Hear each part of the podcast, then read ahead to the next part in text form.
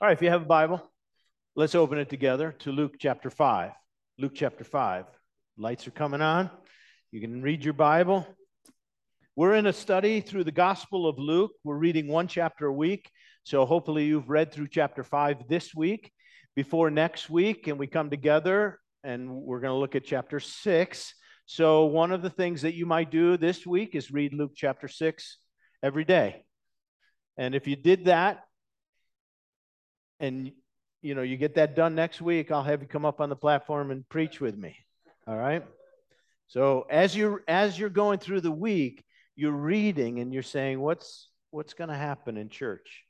Luke chapter 5 jesus is now calling his disciples. At the end of chapter 4 he said i have to go to many other cities and preach the gospel. Because Jesus is preaching the good news about himself and about the kingdom of God, and it's good news for all people. It's not just for the religious, it's not just for some people, it's good news for all people. And when we come into chapter 5, Luke is identifying the, the 12 disciples who are going to be a part of his ministry. And we're going to break into chapter 5, beginning at verse 1, on the occasion when he calls some of the disciples to follow him and so we're going to read verses 1 through 3 to begin.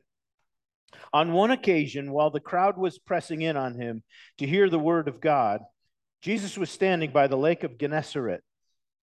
And he saw two boats by the lake, but the fishermen had gone out of them and were washing their nets. Getting into one of those boats, which was Simon's, he asked him to put out a little bit from land, and he sat down in the boat and taught the people from the boat. We'll stop there. Already, Jesus' ministry is drawing thousands of people so that he's at the lake shore. This is the Sea of Galilee, by the way, which was a primary lake for commercial fishing. It was um, filled with fish. The Jordan River flowed into it and out of it. It was 13 miles long and seven miles wide, and it was sort of a center in Judea for uh, commercial. Fishing. And there were the boats on the shore, and Jesus was standing on the shore, and people were just pressing in on him. Some estimated thousands of people, so that he's backing up into the water, and they're just pressing in because they've seen him begin to do miracles and they want to hear from him. So he gets in a boat, and he gets Simon, not by accident, which is Peter. He said, I want your boat, I want to get in it. And they push the boat out. And so then it becomes sort of an amplification system across the flat water so that he can speak to the crowd from the boat. But in verse 1, I want you to see something that I underlined in my Bible and circled. Because what I want you to know is that what happened to these 12 disciples, uh, some are noticed, noted in particular in chapter 5, but all of them generally, learned something about Jesus and if you will learn this about Jesus, you may have the same response in your heart that you would say to him, I will follow you. And some of some of us may need to make a decision today to start following Jesus. Anyway, on one occasion, the crowd's pressing in to hear the word of God, he was standing by the lake. The crowd is hearing the word of God, and Luke tells us that they're hearing the word of God. But I don't want you to imagine that Jesus is standing there with what we often think about as the word of God, which is this. I don't want you to imagine that Jesus has a Bible because he doesn't. Nor as we saw in chapter 4, that he has a scroll because he doesn't. We talk about the Word of God, the Bible, and we encourage ourselves to read the Word of God. We want to be in the Word of God because it's truth. But the crowd gathered together to hear the Word in Greek coming from God. What Luke is telling us is that when Jesus is speaking, God is speaking. And what I want you to know is that when Jesus speaks, God speaks. And if God speaks, we should follow. I love that this is what Luke is telling us. Jesus is speaking about forgiveness and salvation and the kingdom of God, and his words from his mouth are God's word. I don't think that Jesus had to study or write out or practice his message. If you've seen The Chosen, he does in The Chosen. I'm not sure. He needed to because he's God. And I don't think he needed a library or anything because he often defended his own words as the words of God. In John chapter 5, verse 24, Jesus said, Truly, truly, I say to you, whoever hears my word and believes him who sent me has eternal life. He doesn't come into judgment, but has passed from death into life. And in chapter 7, Jesus answered, My teaching is not my own, it is from him who sent me. Jesus speaks the word of God because, everybody, he is God. One more little picture for those of you who know your Bible. In John chapter 8, Jesus is talking to a woman who was caught in adultery and unjustly brought before him and thrust to the ground in front of Jesus. And the Pharisees judged this woman, a total setup and they want Jesus to condemn this woman for her adultery. And I don't know if you remember what Jesus did exactly, but this is what he did. He knelt down on the ground, and the Bible just tells us that with his finger, he started writing on the ground with his finger.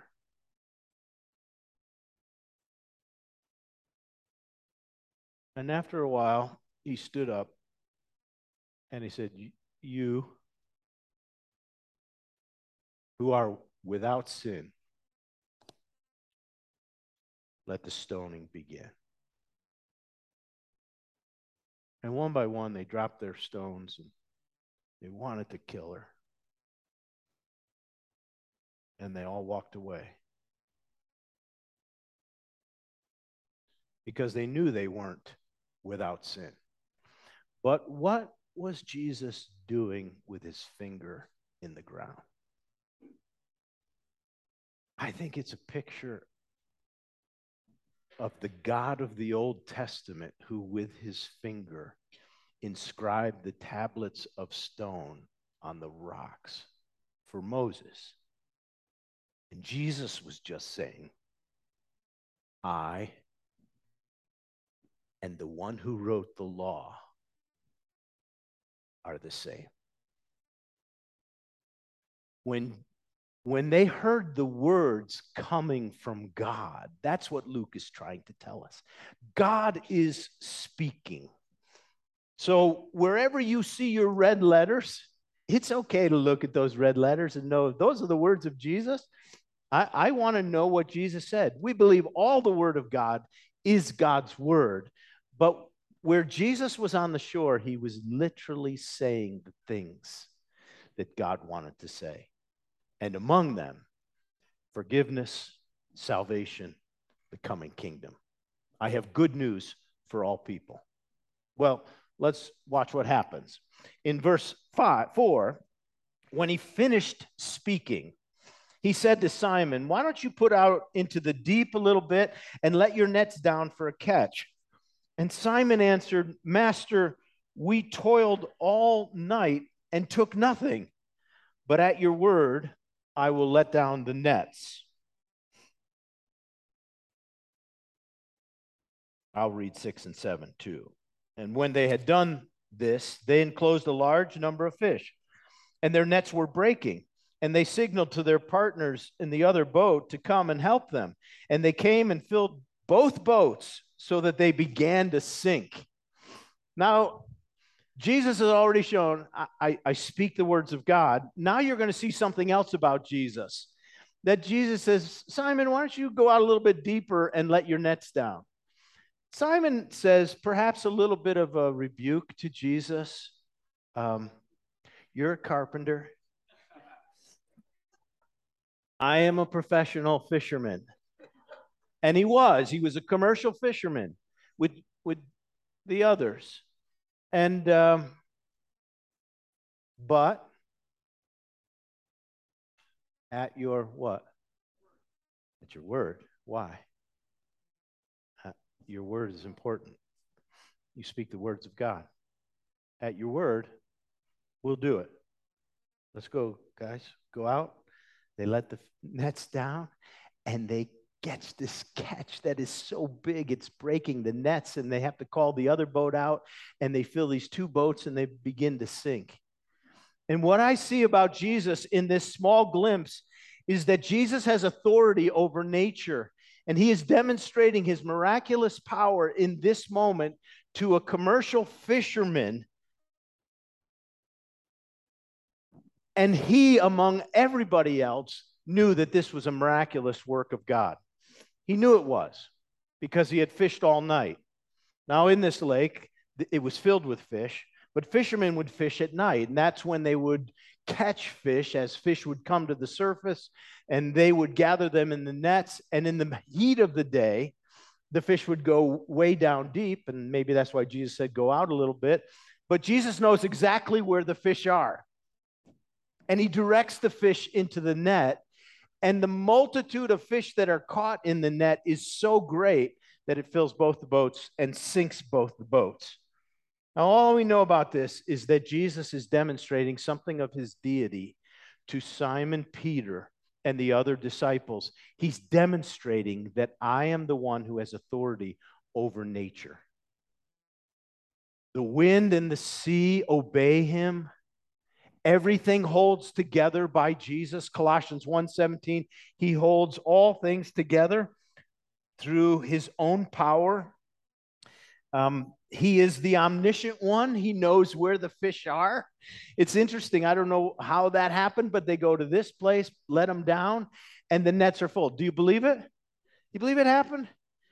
I mean, they couldn't believe that this was even possible, but Jesus is demonstrating something that he knows fish. I love to fish. And I remember being a, a fisherman and fishing in a, a, river for a long time, and then an expert, whether it was Dr. J or Doug Palmer or somebody else, comes along and step in behind me. I haven't caught anything, and they just go, doop, and they're going to catch them. It's good to have somebody who's sort of an expert. And Peter is the expert. And Jesus is a carpenter, son of God. And he fills the boat with fish. What does Peter know? There's something about you. You know everything. And in fact, that actually is true. What does Jesus know about fishing?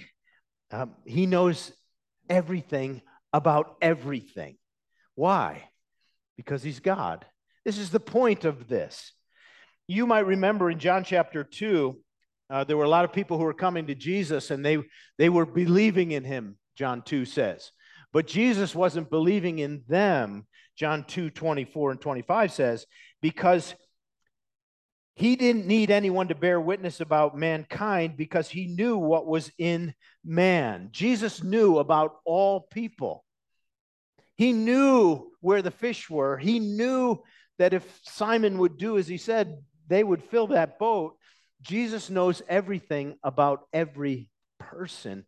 He knows everything about you. Keep your finger here and turn right in your Bible to John chapter 1. Let me show you another little glimpse of Jesus' omniscience.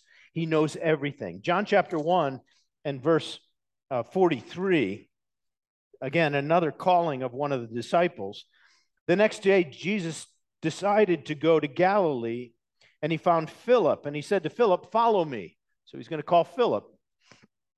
And Philip was from Bethsaida, the city of Andrew and Peter. And Philip found Nathanael and said to him, We have found him whom Moses in the law and all the prophets wrote, Jesus of Nazareth, the son of Joseph. And Nathanael said to him, Can anything good come out of Nazareth? And Philip said, Well, come and see. I love that. Philip was called by Jesus, and the first thing he did was say to his brother, You need to come. You need to come see Jesus. When's the last time you told somebody you need to come see Jesus? This is a theme here for the morning.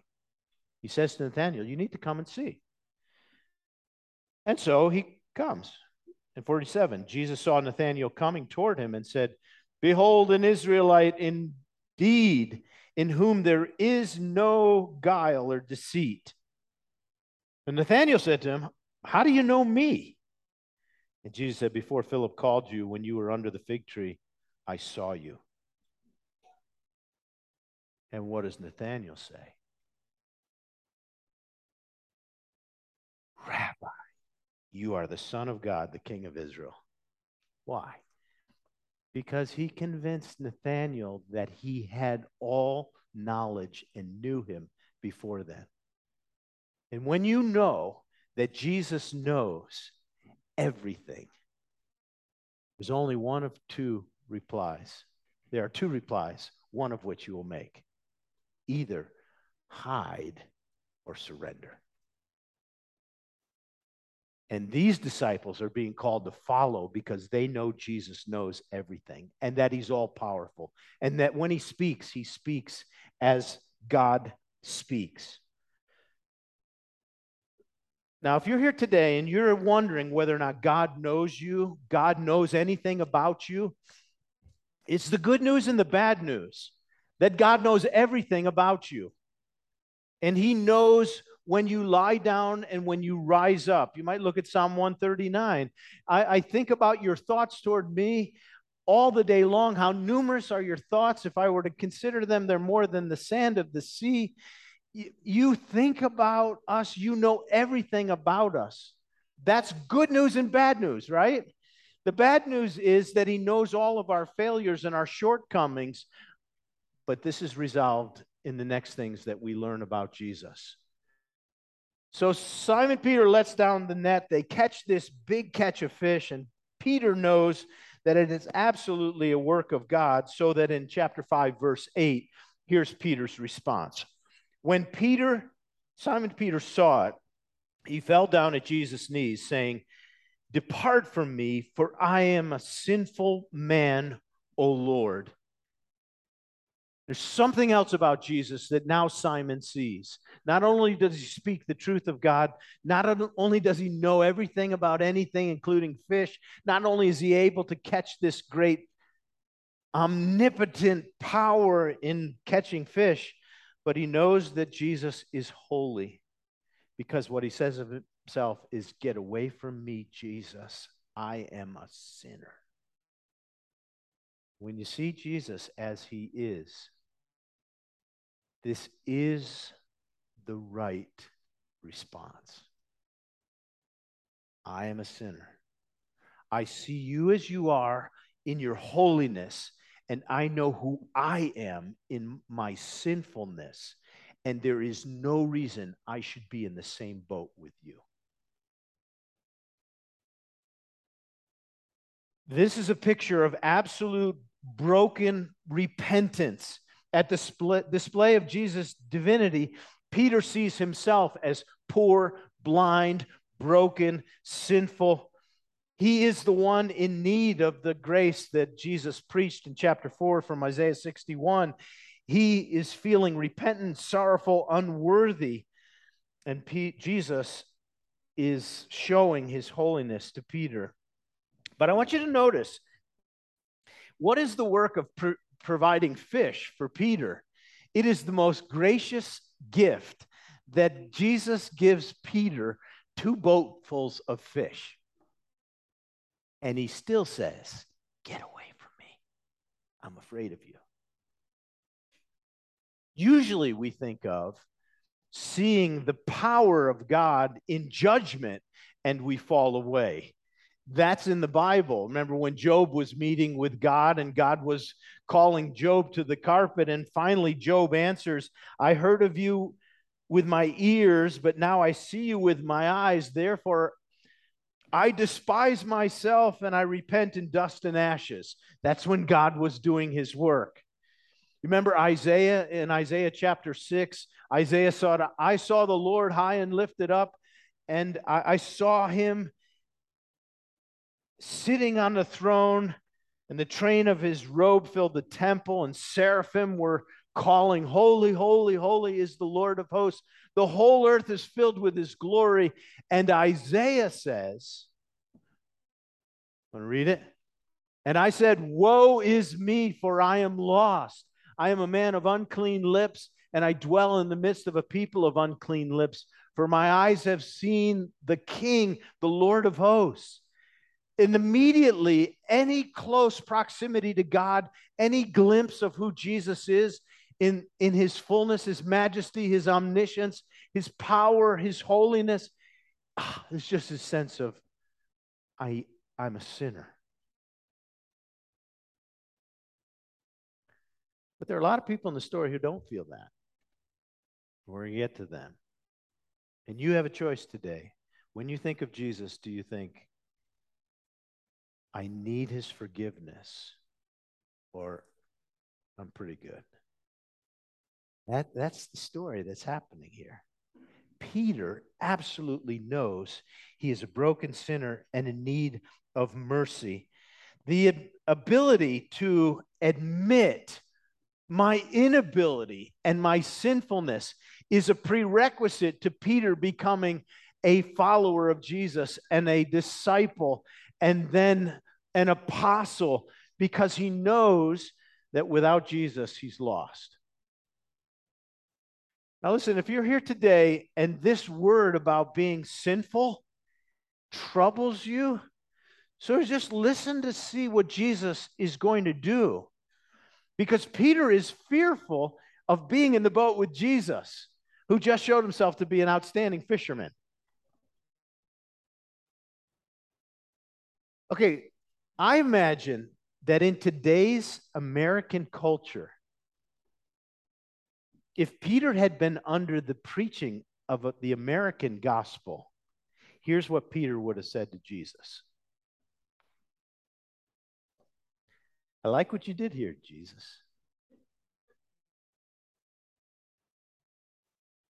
I'd like to make you a partner in my business.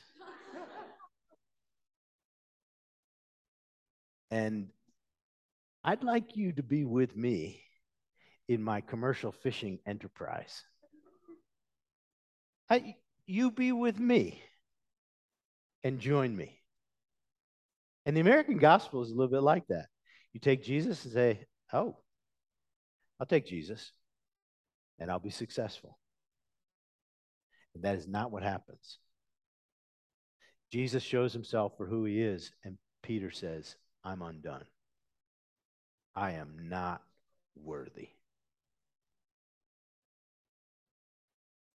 But what does Jesus say? Next verse. Do not be afraid. We have that next slide. Um, Jesus said to him, Simon, don't be afraid. From now on, you will be catching men. And when they had brought the boats into land, he left everything and followed him. I love that Jesus says, Don't be afraid, because you get this glimpse that Peter was terrified of what had just happened because he knew he was in the presence of God. And where he was, what's the next thing I learn about Jesus? Not only does he speak the words of God, not only does he know everything, not only is he all powerful to take these fish and put them in the net, not only is he holy, creating a sense of anxiety in Peter that he shouldn't be near Jesus, but what does Jesus say? Do not be afraid. Why? I love you. Okay, if you're feeling that to this point, this has been a downer message talking about sin, do you just see what Jesus is saying to the sinner who says to Jesus, I am a sinner? He says, Do not be afraid. Because for this I came into the world to forgive sin. I came to cleanse sinners. And Peter's response is then, I will leave everything. I will leave it all behind. And they come into shore, and that means to me that they walked away from the two boats filled with fish, which would have been a huge cash cow. And I bet the thousands of people who were there each went home with a with sort of a, a party favor. They, they went home with a fish. Everybody left with a fish. And the boats are there and the nets are there. And, and Peter leaves it all behind to follow Jesus because he knows who he is. He sees Jesus for who he is, and he's willing to leave everything else behind. And this marks a real turning point in Peter's life. He's not the perfect man to the end, is he? But in this moment, he knows he's a sinner in need of Jesus' forgiveness, and he receives it. And he leaves it all behind. We're called to this mission too, because what Jesus said here is you're going to start catching men now. And it won't be fish that you're after, but you're going to lead people into the net. You're going to bring men and women to know the good news of the forgiveness of their sins, the good news of the gospel, good news for all people. This is going to be your new life mission, not business, not commerce, not fishing, but evangelism. You're going to lead people to know who I am. And in a real sense, every one of us who are in the room who follow Jesus are called to a similar kind of mission. As the Father sent me, so I send you. You might not leave your business, but in your business, we were thinking, how can I invite people to know who this Jesus is? His confrontation to Peter is so radical because he speaks the word of God. He knows everything. He's all powerful. He's holy and he's merciful in his holiness that Peter leaves everything. Now, there's another picture. Look over verse 27. In verse 27, there's another d- disciple called from a different vocation. Luke chapter 5, verse 27. Two miracles happen that we're going to huh, we're going to pass over. I might come back to one of them. Verse 27 After this, he went out and saw a tax collector named Levi sitting at the tax booth. And he said to him, Follow me. And leaving everything, he rose and followed him. This is Matthew, Levi, two names, not uncommon. Matthew or Levi was sitting at the tax booth. Simon Peter was a fisherman. Matthew or Levi is a tax collector. What do we know about tax collectors? They were despised. So Israel was occupied by the Rome, and Herod Antipas was ruler over Judea. And Rome set up a mechanism whereby the people of Israel would be taxed for the benefit of the Roman Empire. And the way in which a tax office was established is Herod Antipas would take the highest bidder for who would open up a tax office in this city or that city. Which means that Levi had bid for a tax office not far from the Sea of Galilee. And Jesus is on his way out and he sees Matthew or Levi sitting at the tax booth and he simply says to him, Come follow me. And he does. There's a lot here that probably was going on that we don't know about, but let me make a suggestion what I think it was. If you were a tax collector, everybody hated you because you had tr- become a traitor to Israel and you were an extortioner. And what you would basically do is you would bid for what you would render to Rome, and then you'd collect whatever you wanted to collect, and you'd keep the rest for yourself. And you would do everything that you could to get as much as you could so that you become wealthy. And very often, all the time, tax collectors were wealthy. You like tax collectors? They're coming. They're coming. But uh, here, here's Levi, and he's wealthy. He's got a he's got a burgeoning business, but everybody hates him, hates him. He's the scum of society. Everybody thinks of them as the worst people, so much so that a tax collector could not enter a synagogue in Israel. And they weren't even ever called upon to be witnesses in a court of law. Why? because they're liars. So you just you would never put a tax collector as a witness in a court case. Everybody hated him. They would recruit thugs, and the thugs would enforce. They would extort money from people. So they were despised. And I have an imagination that Matthew was around when Jesus was beginning his ministry, and he was watching Jesus, and he was feeling like, I am a sinner. And I have ruined my life, and everybody hates me and I need a new start. And when Jesus came, Jesus knew what was in his heart, that he was broken for his sinfulness. And when Jesus said, Follow me, Levi said, I will. And what does he do? Leaving everything, he follows him. This is a theme here.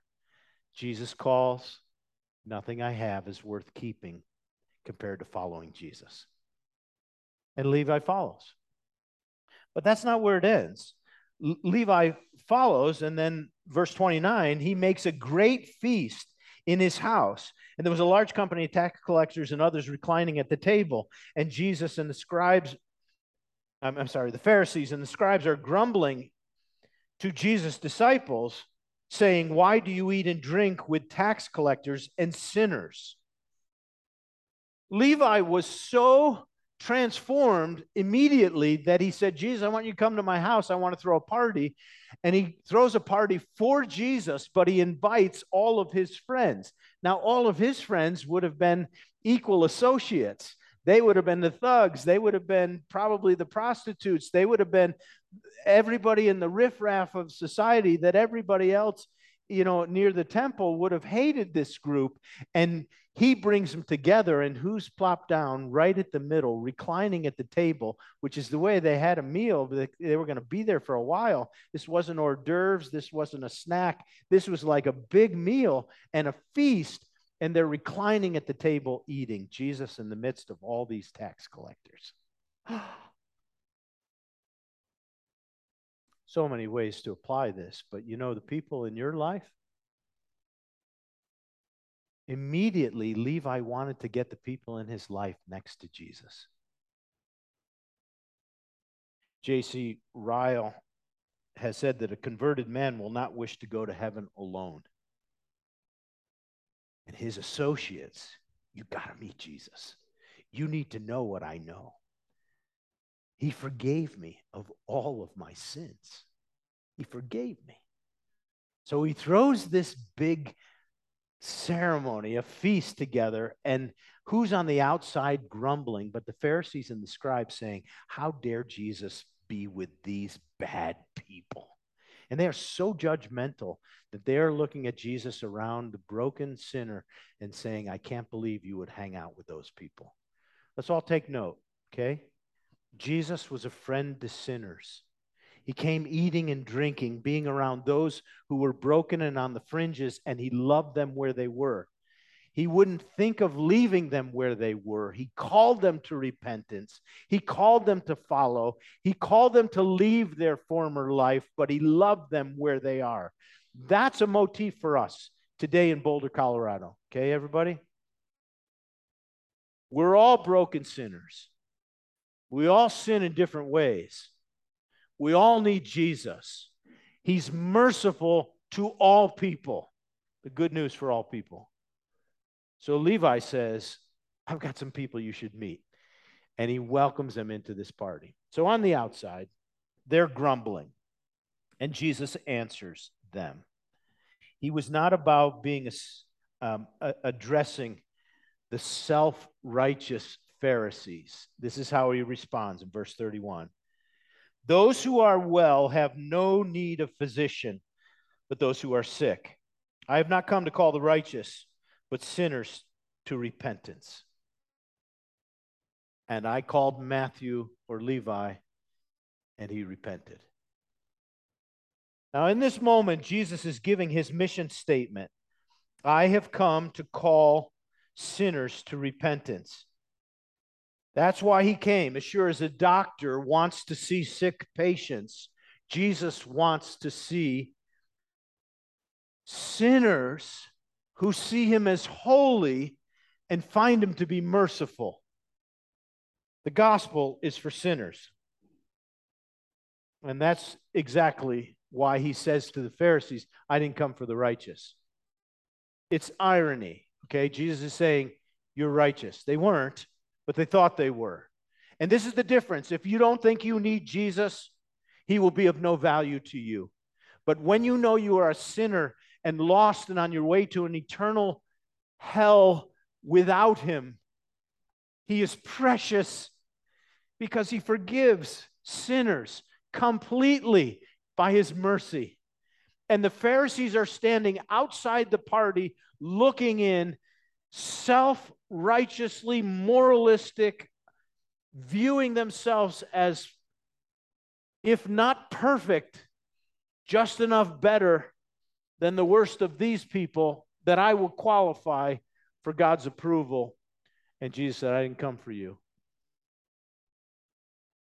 You think of yourself already as righteous.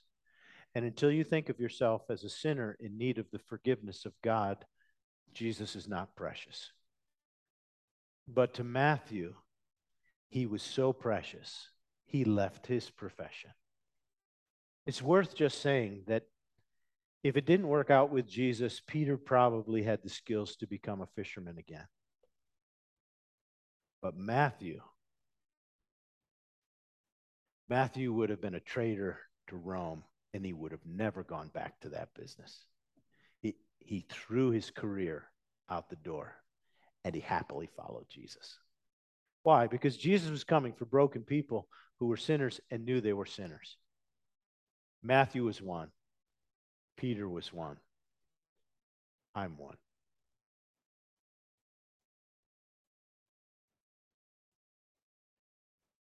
I wish we had time to convince you that what Jesus is really about is forgiving sins. But there is this episode in which these four guys bring a friend to the house Jesus is in earlier in the chapter. And they can't get in the front door because there's so many people in the house, and Jesus is inside healing people. And they bring a paralytic friend, and they can't get the guy in the front door. So they go up on the roof. I, I can't imagine what that must look like. They walk up, carry this mattress up on the roof, peel the tiles back, dirt falling down around Jesus, and they lower the guy down in front of Jesus. What a scene. They loved their friends so much they had to get them near Jesus. Do you love your friends to get them near Jesus? That's what this is about. Levi loved his friends, wanted to get his friends near Jesus. They wanted to get him near Jesus, and Jesus said, Wow, see this guy come down in front of him and says, Your sins are forgiven. And again, the self righteous Pharisee says, Who is this that says to people, Your sins are forgiven? And Jesus said, I want you to know that I have authority to forgive sins. What's easier, to forgive sins or to heal? Answer? They're both hard. They're both miracles. Like, who, who can do it? There's only one person who can do it it's God. And if God can do the miraculous of helping a paralytic walk, then he can forgive sins. And so Jesus said, You might know I do have authority to forgive sins Take up your bed and walk. And immediately he rose up, picked up what he was sleeping on, walked out the door, and everybody said, We have seen amazing things today. The paralytic walked home, and his sins were forgiven. I don't know if you're paralyzed with sin, but you can be forgiven. That's the point. Jesus is showing himself to sinful people and the sinful people are embracing him. The self righteous, moral people who are so good in and of themselves are rejecting Jesus. What camp will you be in? We need Jesus, and he's merciful. Don't be afraid. Let's pray together. Oh, Father, thank you for the glimpse into the love of Jesus to call broken people to follow him. This is where we are. And I pray that you'll just open our hearts to say what's real about ourselves. We need you. And to say what's real about you. You are God, Lord Jesus. Your word is truth. You're all knowing. You know everything about us. You are perfect in holiness. And yet you're merciful to the sinner who will say, Lord, be merciful to me, a sinner. So please, all around the room today, in my own heart, Lord, I just want your power. I want your forgiveness. I, I want to, to know that following you is better than any experience, any business, any endeavor, any pursuit. It would be worthy to leave everything behind and gain Christ than to lose our soul. So, God, hear us today. We just say we love you. We, we receive your forgiveness, and we pray that by your strength we'll follow you wherever you lead us. In Jesus' name, amen.